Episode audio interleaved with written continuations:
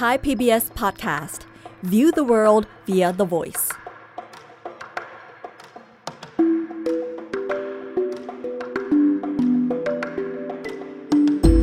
อาเซียนไอส์เปิดมุมมองใหม่ผ่านเรื่องลึกแต่ไม่ลับของผู้คน สังคม และวัฒนธรรมในอาเซียน กับปรางทิพย์ดาวเรือง สวัสดีค่ะคุณผู้ฟังพบ กันอีกแล้วกับอาเซียนไอส์และดิฉันปรางทิพย์ดาวเรืองในไทย PBS Podcast นะคะ คุณผู้ฟังบางคนอาจจะคุ้นเคยกับผ้าไหมที่สวยงามของร้านจิมทอมสัน ที่เป็นที่นิยมของนักท่องเที่ยวนานาชาติที่มาเยือนบ้านเรากันดีนะคะ และหลายคนก็อาจจะพอรู้เรื่องราวที่เป็นเหมือนตำนานของจิมทอมสัน ราชาผ้าไหมไทยอยู่บ้างใช่ไหมคะ เมื่อ 55 ปีมาแล้วเนี่ย ข่าวการหายตัวไปของจิมทอมสัน นักธุรกิจชาวอเมริกัน ที่เดินทางจากกรุงเทพไปพักผ่อนที่ประเทศมาเลเซีย กลายเป็นข่าวใหญ่ไปทั่วโลกเชียนะคะ ส่วนหนึ่งก็เป็นเพราะว่าความแปลกมาก ๆ ของเหตุการณ์หายตัวไปในครั้งนี้ แต่อีกส่วนหนึ่งก็เป็นเพราะว่าจิมทอมสันเนี่ยเขาไม่ใช่นักธุรกิจธรรมดาธรรมดาเท่านั้น แต่เป็นคนที่มีบทบาทมากมายในเรื่องอื่น ๆ ปีนั้นเนี่ย เป็นปีพศ 2510 เป็นเวลาที่บอกได้เลยนะคะว่า โลกนี้แทบจะเป็นโลกคนละใบกับปัจจุบัน โลกแบ่งออกเป็นสองขั้ว เพราะว่าความขัดแย้งระหว่างสหรัฐอเมริกากับสหภาพโซเวียตในขณะนั้นสงครามเย็นเนี่ยลากยาวมาตั้งแต่ปี พศ 2490 มาจนถึง พศ 2534 เลยนะคะ ซึ่งเป็นปีที่สหภาพโซเวียตล่มสลายลง ในปีที่จิมทอมสันหายไปเนี่ย เป็นปีที่ไม่มีใครรู้จักคอมพิวเตอร์นะคะ เป็นปีที่เรื่องของไสยศาสตร์เนี่ยเป็นเรื่องที่มีคนเชื่อมากกว่าอินเทอร์เน็ต ประเทศในเอเชียตะวันออกเฉียงใต้ของเราเป็นประเทศเกษตรกรรม มีฐานะยากจน แล้วก็การพัฒนาอุตสาหกรรมยังมาไม่ถึง และที่สำคัญนะคะ เอเชียตะวันออกเฉียงใต้เป็นเวทีที่ร้อนระอุของสงครามเย็นจิมทอมสันเป็นนักธุรกิจหนุ่มโสดที่มีชีวิตหรูหราเหมือนในภาพยนตร์ฮอลลีวูด เขาอาศัยอยู่ที่กรุงเทพ เป็นคนที่ได้รับการยอมรับในสังคมชั้นสูง แล้วก็มีเพื่อนที่เป็นคนดัง แล้วก็ผู้มีอำนาจอยู่ทั่วภูมิภาค แต่อยู่ๆวันหนึ่งนะคะ ในเดือนมีนาคม พศ 2510 เขาก็เดินออกจากบังกะโลตากอากาศ บริเวณชายป่าของพื้นที่คาเมรอนไฮแลนด์ในประเทศมาเลเซีย แล้วก็หายสาบสูญไป ไม่มีใครพบเขาอีกเลยค่ะการหายตัวไปของจิมทอมสันเนี่ย นำไปสู่การค้นหาบุคคลที่ใหญ่ที่สุดในประวัติศาสตร์ของมาเลเซีย กลายเป็นคดีลึกลับในตำนาน ที่มีคนตั้งสมมุติฐานต่างๆ นานานับสิบว่าเขาหายตัวไปเพราะอะไร จะว่าไปแล้วเรื่องของเขาเนี่ยก็เหมือนกับหนังสืบสวนสอบสวนนะคะพล็อตเรื่องก็ง่ายๆ ก็คือเป็นเรื่องของเศรษฐีวัย 61 ปี ไม่มีครอบครัว เดินทางไปพักผ่อนที่บ้านพักตากอากาศเล็กๆ ของเพื่อนสนิท อยู่ในชายป่าที่สวยงามแล้วก็ลึกลับ บ่ายวันหนึ่งเขาก็หายตัวไปซะเฉยๆ แค่นี้ก็เป็นหนังตื่นเต้นได้แล้วใช่ไหมคะ แต่พอมาดูชีวิตจริง ๆ ของจิมทอมสันนะคะ คุณผู้ฟัง น่าตื่นเต้นกว่าพล็อตหนังที่ว่านี้หลายเท่า การสืบสวนเรื่องของการหายตัวของเขาไม่ได้ทำโดยตำรวจมาเลเซียเท่านั้น แต่แม้กระทั่ง FBI แล้วก็ CIA ของสหรัฐอเมริกา ถึงขั้นเปิดแฟ้มแล้วก็ติดตามสถานการณ์ต่อเนื่อง รายละเอียดในแฟ้มเหล่านั้นเนี่ยถูกเก็บเป็นความลับจนกระทั่งมาเปิดให้สืบค้นได้ หลังจากที่เวลาผ่านไปหลายสิบปีนะคะ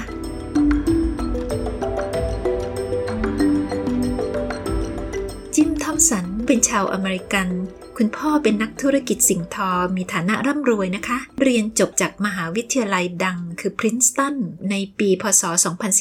2471 ในปีที่เขาหายไปเนี่ยเขามีอายุได้ 61 ปีอย่างที่เล่าไปแล้ว เขาอยากขาดจากภรรยาชาวอเมริกันไปนานแล้ว แล้วก็ไม่มีลูก เขาเป็นคนที่สุขภาพไม่ค่อยดีนัก เพราะว่ามีอาการปวดท้องจากนิ่วในไต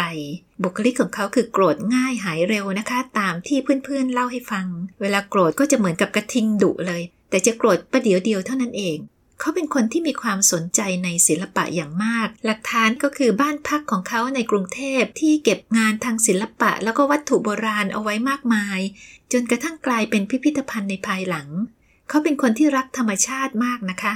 มีความสนใจในพืชพันธุ์ไม้ในป่าอย่างมาก แล้วก็เป็นคนที่รักการผจญภัยอย่างสุดๆบ้านของเขาเป็นบ้านไม้ทรงไทย สร้างอย่างประณีตสวยงามมาก รอบๆบบ้านเป็นสนาม แล้วก็มีพันไม้สวยงามหลากชนิดนะคะ บ้านหลังนี้ขึ้นชื่อเลยนะคะว่าเป็นสถานที่ที่จัดปาร์ตี้แทบจะทุกคืน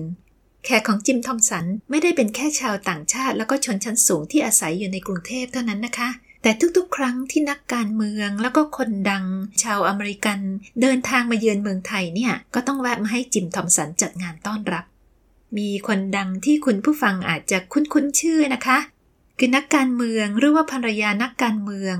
อย่างอดีตประธานาธิบดีลินดอนจอห์นสัน แล้วก็เลดี้เบิร์ดภรรยา นักการเมืองตระกูลเคนเนดี แล้วก็มีสมาชิกตระกูลธุรกิจใหญ่ๆนะคะ ไม่ว่าจะเป็นฟอร์ดร็อกกี้เฟลเลอร์มีนักเขียนชื่อดังอย่างเทนเนสซีวิลเลียมส์มีดาราฮอลลีวูดเช่นแคทารีนเฮปเบิร์นและคนอื่นๆ อีกมากมายที่จัดได้ว่าเป็นพวกครีมของสังคมอเมริกันเลย ผ้าไหมที่ผลิตโดยบริษัทจิมทอมสันของเขา ยังใช้ตัดเครื่องแต่งกายในภาพยนตร์ฮอลลีวูดหลายเรื่องนะคะดาราอย่างเอลิซาเบธเทเลอร์ก็แต่งผ้าไหมจิมทอมสัน ภาพยนตร์เรื่อง The King and I ก็ใช้ผ้าไหมจากจิมทอมสันทั้งชุดในปี 2510 วันที่ 23 มีนาคม ซึ่งเป็นวันพฤหัส ทอมสันแล้วก็เพื่อนอีกคนหนึ่ง ก็จับเครื่องบินบินออกจากกรุงเทพไปถึงเกาะปีนัง มุ่งหน้าไปที่คาเมรอนไฮแลนด์ของประเทศมาเลเซีย โดยตั้งใจไปพักผ่อนกันที่บ้านพักของเพื่อน คือครอบครัวของคุณหมอหลิง นายแพทย์ ชาวมาเลเซียเชื้อสายจีน กับเฮเลนหลิงภรรยาชาวอเมริกันพอมาถึงวันศุกร์ตอนเช้านะคะ วันที่ 24 มีนาคม ทั้งสองคนก็เช่ารถพร้อมกับคนขับขับจากปีนังเดินทางไปยังแคมรอนไฮแลนด์แผนการตากอากาศของจิมทอมสันคือ เขากับเพื่อนเนี่ยจะอยู่ที่แคมรอนไฮแลนด์ไม่กี่วัน จะอยู่เพียงแค่ถึงเช้าวันจันทร์ แล้วทั้งหมด 4 คน คือครอบครัวของคุณหมอแล้วก็เฮเลนหลิงภรรยา กับจิมทอมสันและเพื่อน ก็จะพากันขับรถไปสิงคโปร์เพราะว่าทอมสันเขามีนัดกับนักธุรกิจชาวอเมริกันคนหนึ่ง ชื่อว่าเอ็ดวาร์ดพอลิสพอถึงตอนเย็นทูตอเมริกันในสิงคโปร์ก็เชิญเขาไปรับประทานอาหารเย็น วันรุ่งขึ้นทั้งหมดจะขับรถกลับมาเลเซีย ทอมสันและเพื่อนก็จะเดินทางต่อไปปีนัง แล้วก็จะอยู่ที่ปีนังสองสามวัน ก่อนที่จะบินกลับกรุงเทพ แผนการดูเรียบง่ายแล้วก็น่ารื่นรมย์มากใช่ไหมคะ แต่ก็น่าเสียใจนะคะที่ทุกสิ่งทุกอย่างไม่ได้เป็นไปตามแผน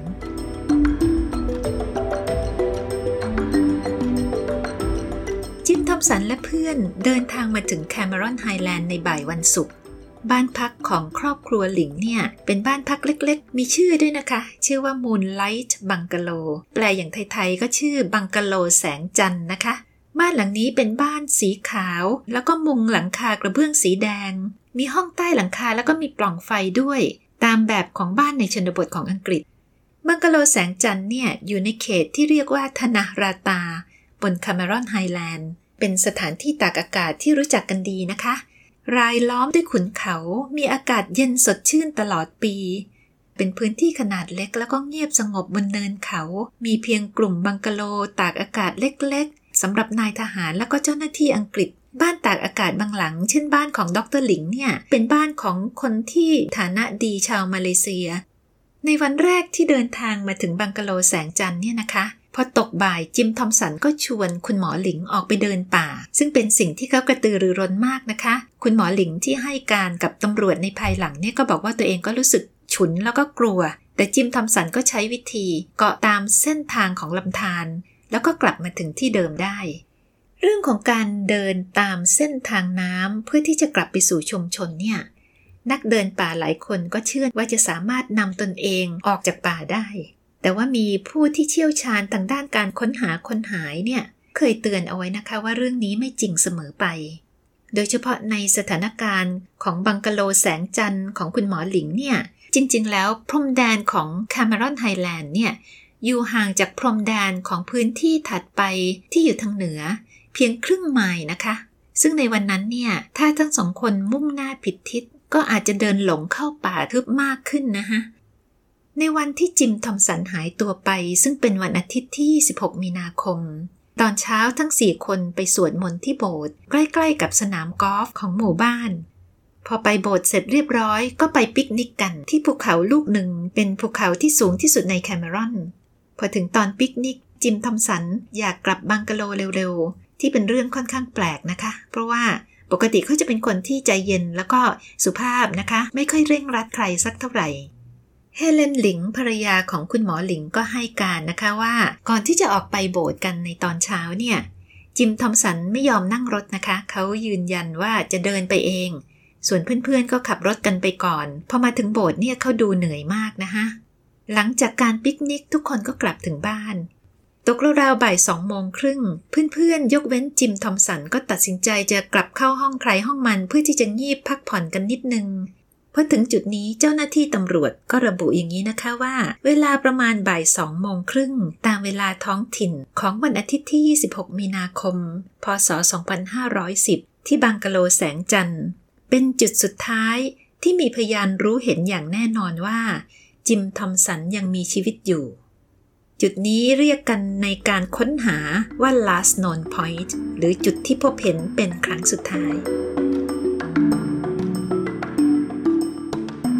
อนที่เพื่อนๆแยกย้ายกันไปงีบเนี่ยนะคะ คิดว่าเขาก็จะไปนอนด้วย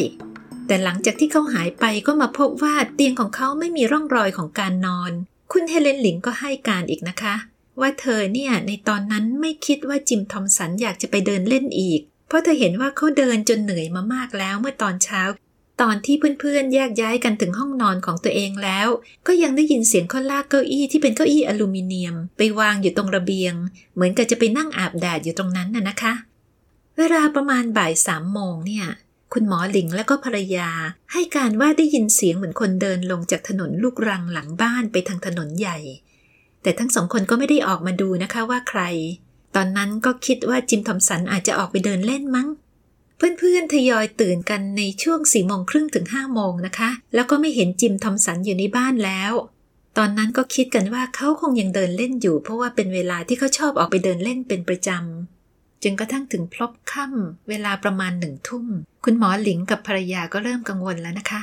ก็เลยเริ่มโทรหาเพื่อนๆ แต่ไม่มีใครเห็นจิมทอมสันเลย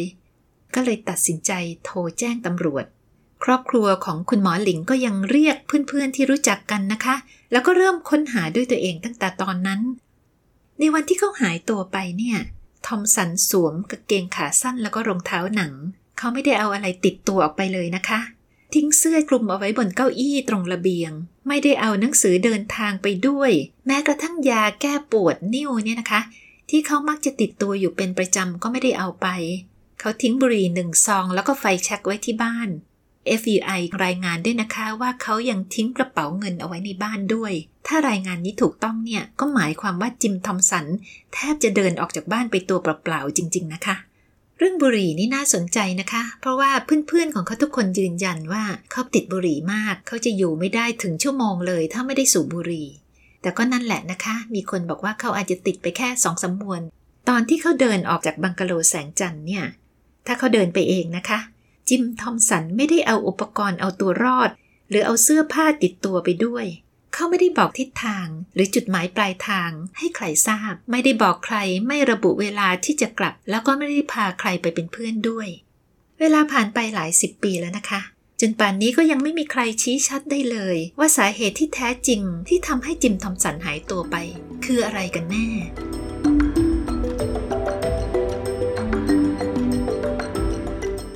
หาตัวจิมทอมสันเนี่ยเริ่มต้นตั้งแต่คืนที่เขาหายตัวไปนะคะ ในวันรุ่งขึ้นเนี่ยตำรวจก็ระดมคนกันมามากขึ้น การค้นหาในเบื้องต้นของเจ้าหน้าที่ตำรวจ ใช้เวลาประมาณ 11 วัน ประเมินนะคะว่าใช้คนทั้งหมดประมาณเกือบ 1,500 คน ครอบคลุมพื้นที่เกือบ 46 ตารางกิโลเมตร ซึ่งส่วนใหญ่เป็นพื้นที่ป่า คนที่มาช่วยกันค้นหานี่ไม่ได้มีแค่เจ้าหน้าที่ตำรวจนะคะ แต่นักสืบพิมพ์ในมาเลเซียยังรายงานว่า ก็มีหมอดู หมอผีจอมขมังเวท มากกว่า 100 คน เริ่มออกมาทำนายทายทักนะคะ ว่าเกิดอะไรขึ้นกับจิมทอมสันกันแน่ ผู้เชี่ยวชาญด้านไสยศาสตร์เหล่านี้บางคนก็ฟันธงนะคะว่า จิมทอมสันยังมีชีวิตอยู่ แต่บางคนก็พูดตรงๆนะคะ ว่าเบาะแสอยู่ที่กระดูก ซึ่งหมายถึงว่าเขาอาจจะเสียชีวิตไปแล้ว เบื้องแรกเลยเนี่ย เจ้าหน้าที่ตำรวจแล้วก็เพื่อนๆของเขา ตัดสาเหตุเรื่องของการฆ่าตัวตายออกไปเลย ถ้าหากว่าเขาอยากจะมาฆ่าตัวตายที่คาเมรอนไฮแลนด์จริง ๆ เนี่ยทำไมเขาถึงต้องนัดหมายนักธุรกิจที่สิงคโปร์เอาไว้ แล้วก็ยังมีงานเลี้ยงอาหารที่สิงคโปร์อีกล่ะ แถมยังมีแผนการเที่ยวต่อที่ปีนังอีกด้วย ดังนั้นจึงเป็นไปไม่ได้นะคะ ว่าเขาอยู่ในสภาพที่เขาอยากจะจบชีวิตตัวเอง มีหลายคนเชื่อนะคะว่า สาเหตุที่น่าจะเป็นไปได้ที่สุดคือ จิมทอมสันหลงทางในหุบเขา หรือว่าเขาประสบอุบัติเหตุในป่าตำรวจได้ใช้สุนัขดมกลิ่นสามตัว ที่ตามไปดมกลิ่นจากบังกะโลแสงจันทร์ แล้วพยายามที่จะตามหากลิ่นของเขาตามถนนหนทาง แต่สุนัขดมกลิ่นไม่สามารถตามได้นะคะ มีคนตั้งข้อสงสัยอีกนะคะว่าเป็นไปได้หรือเปล่า ที่เขาจะออกนอกพื้นที่ ไม่ว่าจะด้วยความสมัครใจของตัวเอง หรือว่าถูกพาตัวออกไปทำให้การค้นหาที่คาร์มารอนไฮแลนด์ไม่พบเบาะแสใด ๆ นอกจากนั้นก็ยังมีข้อสงสัยผุดขึ้นมานะคะว่า เอ๊ะ เขาเนี่ยจะถูกลักพาตัวโดยกองกำลังของพรรคคอมมิวนิสต์มาลายา หรือ CPM ไหม ที่ในขณะนั้นเนี่ย มีพื้นที่อิทธิพลอยู่แถวๆชายแดนไทยมาเลเซียไกลออกไปจากคาเมรอนไฮแลนด์นะคะ แต่สมมติฐานอันนี้ก็ตกไป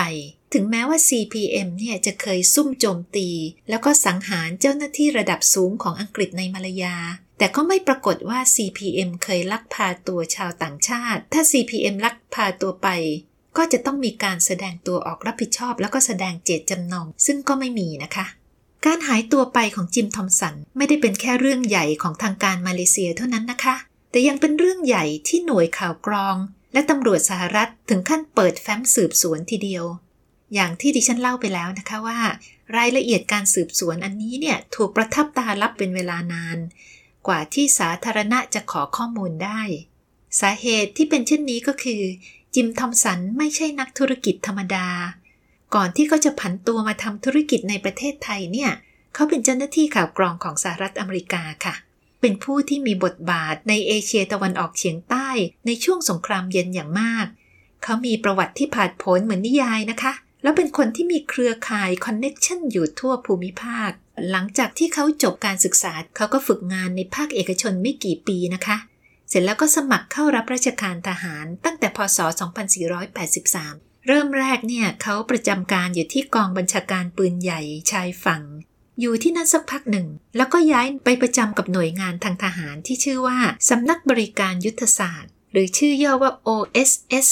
เป็นหน่วยข่าวกรองทางทหารของอเมริกาที่ทำงานนอกประเทศก่อตั้งขึ้นในช่วงสงครามโลกครั้งที่สองและถือเป็นต้นแบบของหน่วยงาน CIA ในปัจจุบันค่ะ จิมทอมสันในเวลานั้นเนี่ยยังหนุ่มยังแน่นนะคะเขารับตำแหน่งเป็นเจ้าหน้าที่ข่าวกรองของ OSS ในต่างประเทศ แล้วก็ได้รับการเลื่อนขั้นอย่างรวดเร็วเข้าสู่ระดับบริหาร งานของเขาเนี่ยครอบคลุมในหลายพื้นที่ในโลกนะคะ เช่นในแอฟริกาเหนือ ฝรั่งเศส จนมาถึงเอเชีย เริ่มต้นที่เกาะซีลอน หรือประเทศศรีลังกาในปัจจุบันน่ะนะคะ แล้วก็ลงเอยที่สยามหรือประเทศไทยของเรานี่แหละค่ะมีนักวิจัยนำข้อมูลจากแฟ้มของทางการสหรัฐมาเปิดเผยนะคะ ว่าทอมสันได้รับการฝึกเรื่องของการทำสงคราม แล้วก็การเอาชีวิตรอดในป่าเขาที่ศรีลังกา การฝึกอันนี้เนี่ยเพื่อเตรียมพร้อมสำหรับภารกิจโดดร่มลงมาที่ประเทศไทย เพื่อช่วยกระบวนการเสรีไทยต่อต้านกองทัพญี่ปุ่น แต่เขาก็ไม่ได้กระโดดจริงนะคะ เพราะว่าไม่นานกองทัพสหรัฐก็ตัดสินใจทิ้งระเบิดปรมาณูที่ญี่ปุ่นเสียก่อน เขาก็เลยบินเข้ากรุงเทพแบบธรรมดาธรรมดาแทน ผลงานใน OSS ของเขาเนี่ยทำให้จิมทอมสันได้รับเหรียญเกียรติคุณ ชื่อว่า Bronze Stars 5 ดวง จากรัฐบาลอเมริกัน เป็นเครื่องพิสูจน์นะคะว่าเขามีฝีมือในการทำงานเพียงใด ในช่วงหลังสงครามโลกครั้งที่สองเนี่ยเขาได้รับแต่งตั้งเป็นเจ้าหน้าที่ OSS ระดับสูงที่กรุงเทพอยู่ประมาณ 10 เดือนนะคะ ในช่วงนี้เองเขาทำงานครอบคลุมภูมิภาคเอเชียตะวันออกเฉียงใต้อย่างกว้างขวางนะคะ มีความใกล้ชิดกับผู้นำทางการเมือง แล้วก็ผู้นำกลุ่มต่อต้านต่างๆ ทั่วภูมิภาคเลย มีนักวิเคราะห์ที่คุ้นเคยกับเรื่องของข่าวกรองของอเมริกันพูดเอาไว้นะคะว่า ตำแหน่งของเขาในตอนนั้นเนี่ยเทียบได้กับหัวหน้าของ CIA ประจำภูมิภาคที่เป็นตำแหน่งที่มีอำนาจมากนะคะ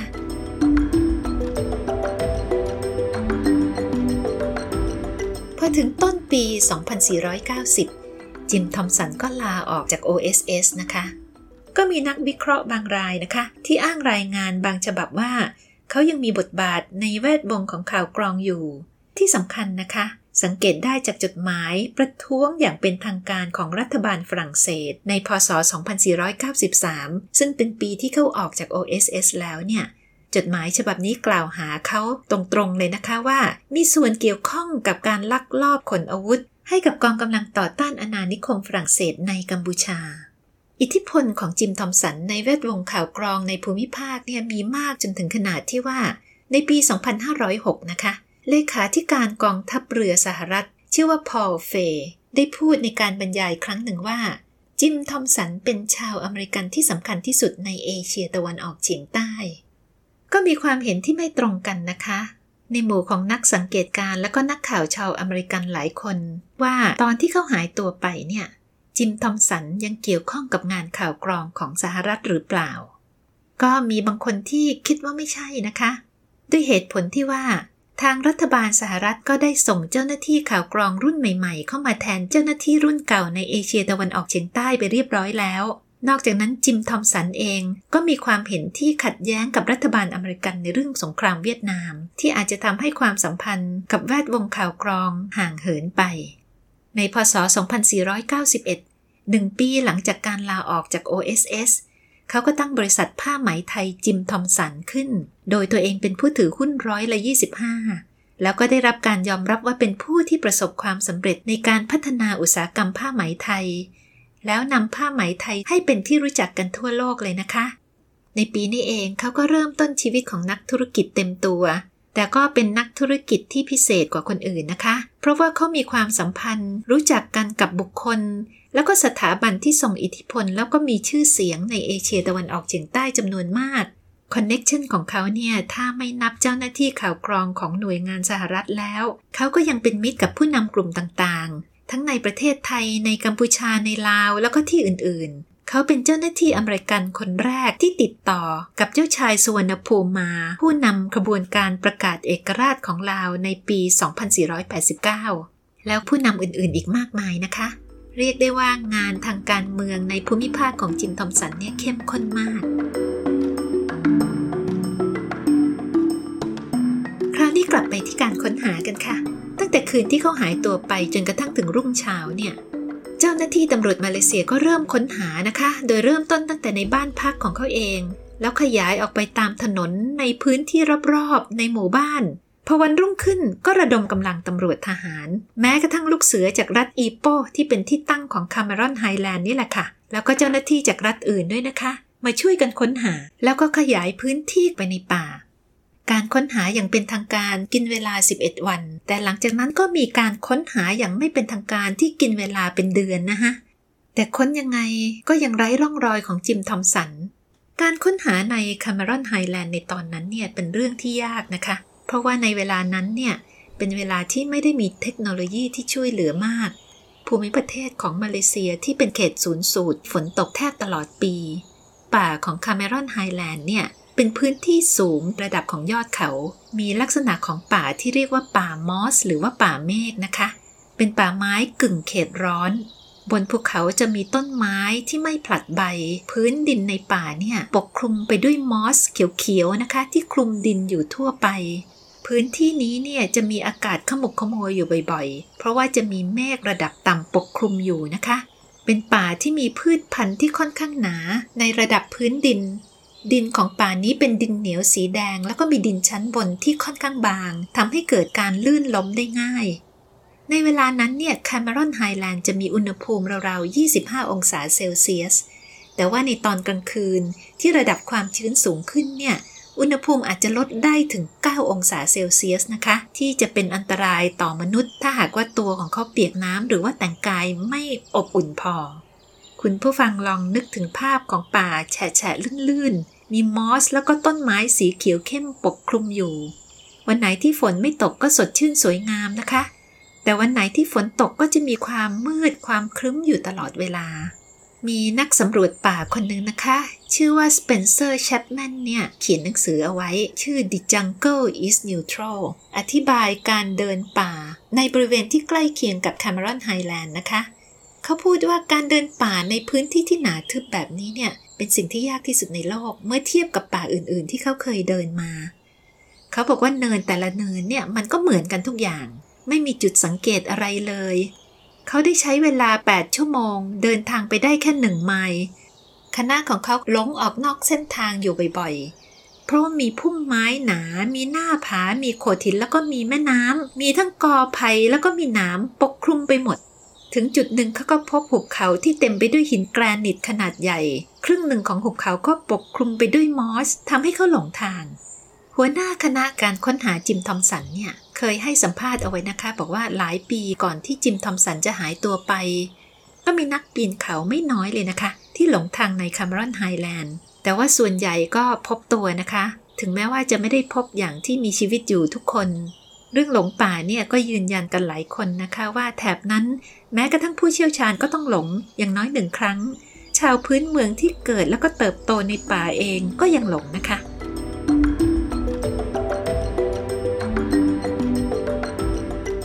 นี้ถ้าจิมทอมสันจะหลงป่าแล้วก็หายไปจริง ๆ เนี่ย ก็มีเรื่องที่ยังคาใจใครต่อใครนะคะ ว่าหลงแล้วแต่ทำไมไม่สามารถหาตัวเขาพบ ไม่ว่าจะเป็นการพบอย่างที่เขายังมีชีวิตอยู่หรือไม่มีชีวิตอยู่ก็ตาม ความคาใจนี่เองก็ทำให้เกิดข่าวลือต่างๆ นานานะคะ เคยมีคนยืนยันว่าจิมทอมสันถูกจำคุกอยู่ในประเทศกัมพูชา แล้วกำลังจะมีคนจัดทีมเฉพาะกิจไปช่วยเขาออกมาบางคนบอกว่าเห็นเขาอยู่ที่เกาะสมุยบ้าง ในพศ 2512 เนี่ย แม้กระทั่ง BBC ก็ยังรายงานเลยนะคะว่า มีคนเห็นจิมทอมสันอยู่ในกรุงปักกิ่งประเทศจีน ถึงขั้นที่มีคนพยายามไปตามหา